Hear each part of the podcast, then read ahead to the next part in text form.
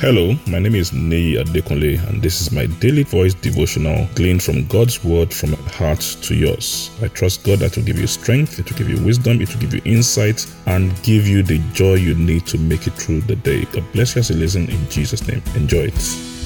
A great day to you in the name of Jesus. We thank God for His help. We're still talking about the family, and this week we'll be talking about the family laboratory hazards, or the family lab hazards. And what do we mean? We've been likening the family to a lab, a laboratory. And one of the things we learned about a laboratory is that a laboratory is a controlled environment where we do experiments, where we have researches, where we learn things, where we create things and all that.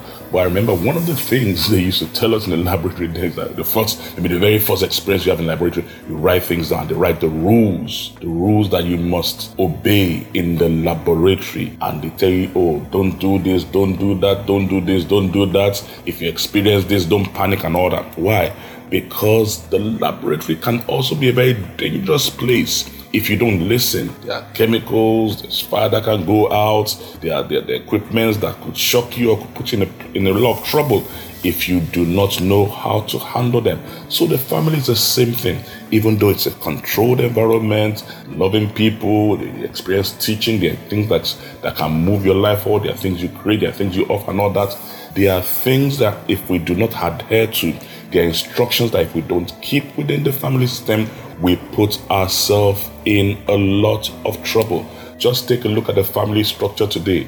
There's a lot of things going on within the family that is very disheartening. Why? Because we are not following the instructions that we are supposed to maintain within the family. And the moment we break the instructions, or the moment we do not adhere to them, or we disregard them, then all we have is anarchy, and that is not God's plan. The moment we have anarchy, the moment we have hazard, the purpose for which the family is established, the things that the family is supposed to offer, everything that's supposed to come out of the family is truncated. And I pray in the name of Jesus that whatever is hazardous, whatever is causing trouble within your family, as we go through this, you identify them and you get rid of them, and our family will be a place of peace, a place of blessing, a place of progress in the name of Jesus. God bless you, keep you, enjoy the rest of your day. I'm sure today's message has been a blessing to you. Our prayer is that the word of God will produce in your life and bring great results for you in the name of Jesus. You can reach us on any of our following platforms. Our email address is dvdwithniyiadekunle@gmail.com. On Instagram and Twitter, you can reach us at Daily Voice Devotional. Our Facebook page, Pastor Niyi Adekunle. Telephone, +234 814 661 9905. Only SMS and WhatsApp message, please. Thank you very much. God bless you and have a lovely day.